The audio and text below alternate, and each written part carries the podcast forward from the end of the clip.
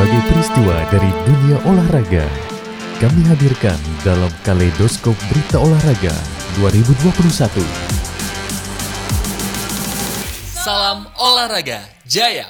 Pendengar, tahun 2021 merupakan fase transisi bagi dunia olahraga di Kalimantan Selatan. Pandemi COVID-19 yang menghantam sejak awal tahun 2020, termasuk musibah banjir yang melumpuhkan hampir 13 kabupaten kota di Kalimantan Selatan, membuat hampir seluruh cabang olahraga vakum dan tidak bisa menggelar kegiatan. Padahal di tahun 2021 ini, Kalsel dihadapkan pada dua agenda besar yakni PON dan Peparnas di Papua. Selain itu, ikut serta dalam gelaran event lainnya juga mewarnai perjalanan Patriot Olahraga Kalimantan Selatan sepanjang tahun 2021.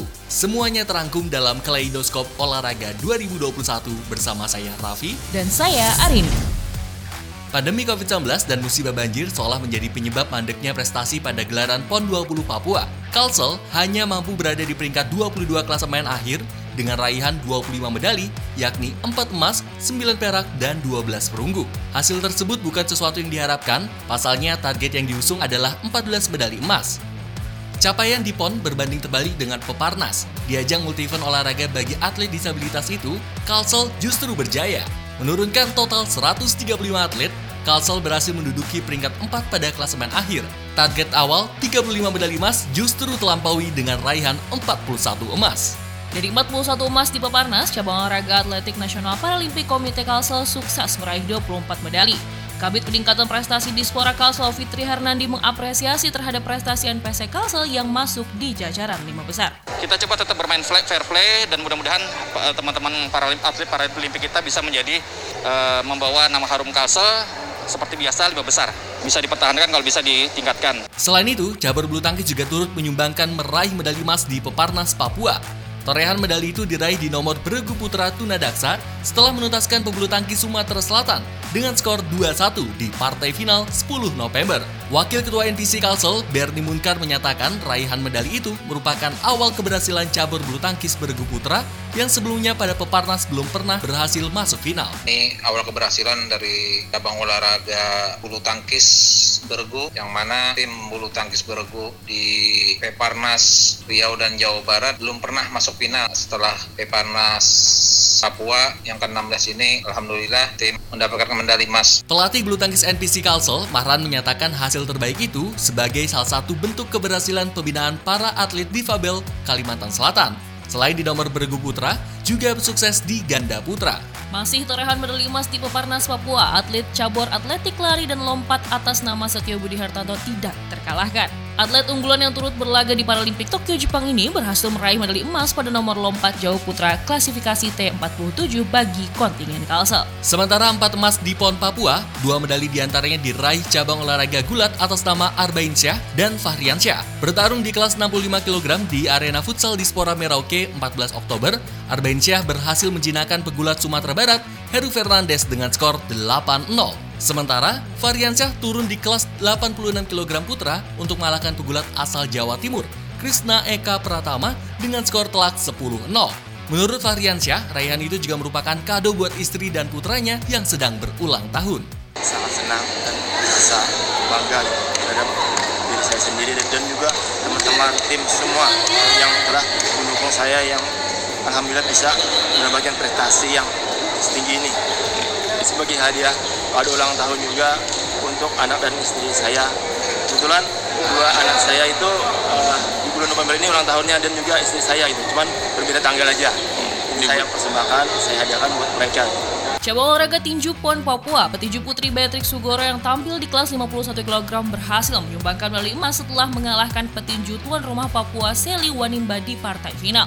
Menurut Patrick, medali itu salah satu untuk memotivasi bagi atlet tinju Banua bahwa Kalsel mampu bersaing dengan petinju nasional. Pon Riau kalah di final sama dia. Ini yang kedua kalinya pas ketemu di sini bisa lah mengatasi karena faktor mungkin sudah pernah ketemu kan sudah bisa tahu gitu. Ya semoga uh, termotivasi, semoga semakin adanya juara seperti ini berharap ada petinju-petinju yang lahir maksudnya yang punya prestasi lagi adik-adik junior, uh, senior-senior yang lain. Gitu. Jadi kita bisa bersaing seperti di PON maupun di kejurnas-kejurnas yang lain gitu. Supaya kan kita bisa membuktikan bahwa Kalsel juga pu juga bisa bersaing dengan dengan tinju-petinju dari daerah lain. Gitu. Cabang biliar menyumbangkan satu medali emas di PON Papua atas nama Arun di nomor 9 ball single. Bertanding di Gor Biliar Kabupaten Mimika, Papua 15 Oktober, Arun mengalahkan pebiliar Ardin dari Sulawesi Tengah dengan skor 9-5. Pelatih biliar Kalsel Andi juga menyatakan sangat bersyukur anak asuhnya menyumbangkan medali emas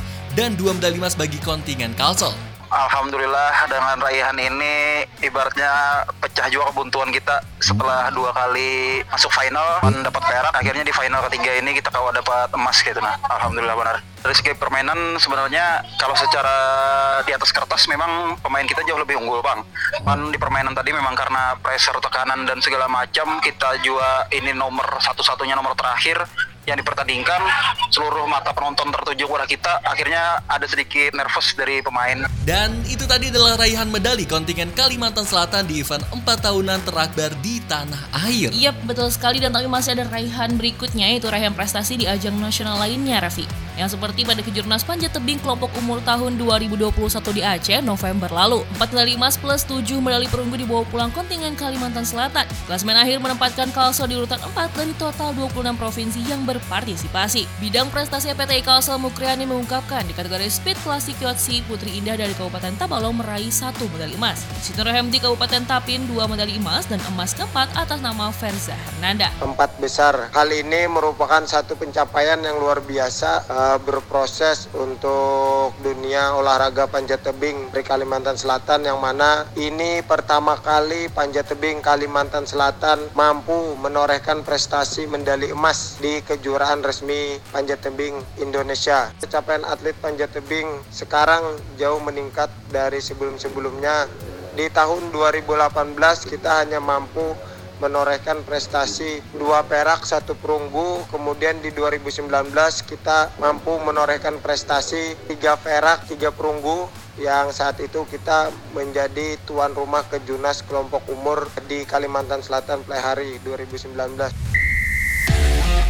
Baiklah, kita akan segera beralih ke olahraga favorit saya yang paling populer di masyarakat saat ini hari ini. Wah, apa tuh Raffi? Yaitu sepak bola. Wah, bagaimana kabar cabang sepak bola Banua kita sekarang, Raffi? Ya, tahun 2021 menjadi tahun yang kelam bagi olahraga si kulit bundar di Kalimantan Selatan. Martapura FC yang selama ini menjadi ikon kebanggaan warga Kabupaten Banjar harus dijual ke salah satu pengusaha di Jawa Barat.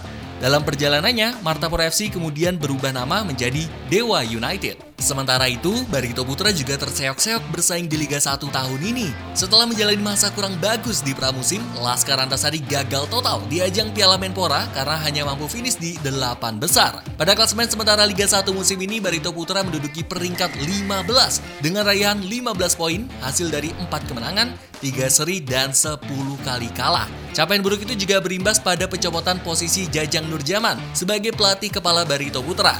Setelah melepas Jajang Nurjaman, Barito juga mendepak dua pemain asing, yaitu Alexander Rakik dan juga Casio De Jesus. Sebagai pengganti di posisi pemain, Barito mendatangkan pria naturalisasi Guy Junior. Sementara untuk posisi pelatih, Laskar Antasari dikabarkan tengah melakukan pendekatan dengan sejumlah nama.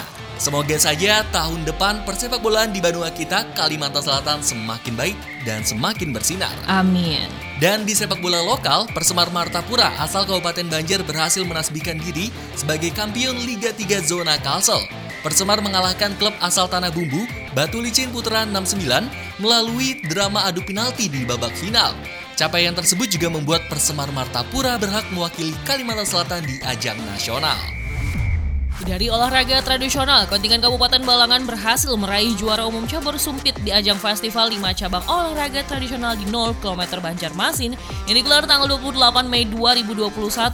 Penyubit Balangan dalam festival itu berhasil meraih juara 1, 2, dan 3 kategori 25 meter. Yang menyapu medali dari juara 1 sampai harapan 3 itu 6 orang. Latihan kalau kami yang komunitas sumpit di Halung memang aktif.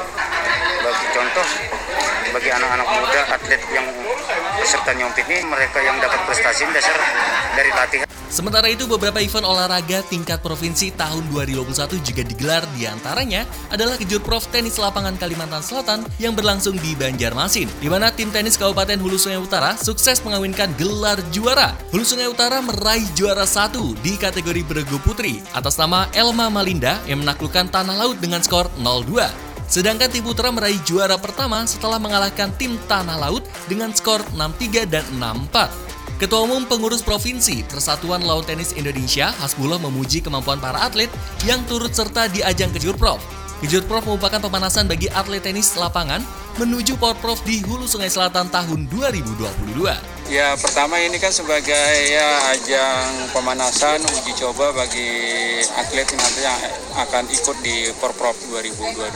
Tapi ini merupakan pintu masuk. Jadi uh, atlet-atlet yang bertanding di Kejurprov ini inilah nanti yang akan mengikuti Porprov di 2022. Event tingkat provinsi lainnya yakni Pekan Olahraga Daerah Soina yang digelar di Kabupaten Banjar dan Kota Banjarbaru pada awal Juli 2021. Pada ajang tersebut kontingen Kabupaten Tanah Laut berhasil meraih juara umum. Atlet tunagrahita asal Bumi Tuntung Pandang itu berhasil mengumpulkan 10 medali emas, 3 perak dan 7 perunggu. Menurut Ketua Soina Kabupaten Tanah Laut, Haryono, Keberhasilan Tanah Laut menjadi juara umum adalah tekad untuk memberikan yang terbaik dan mengharumkan nama Tanah Laut. Berhasil sukses karena ada dukungan dari Pemda Tanah Laut yang terkait juga di Spora Tanah Laut. Ya, ya terutama kunci keberhasilan kami adalah ke pertama tekad. Nah, yang kedua memang kami latihan tuh sudah beberapa bulan. Jadi sudah kami siapkan Nah itu utamanya. Walaupun kami organisasi Soine Tanah Laut baru dilantik tanggal 22 kemarin, artinya tanggal 22 eh, Mei 2021. Toknya di awal bulan Februari.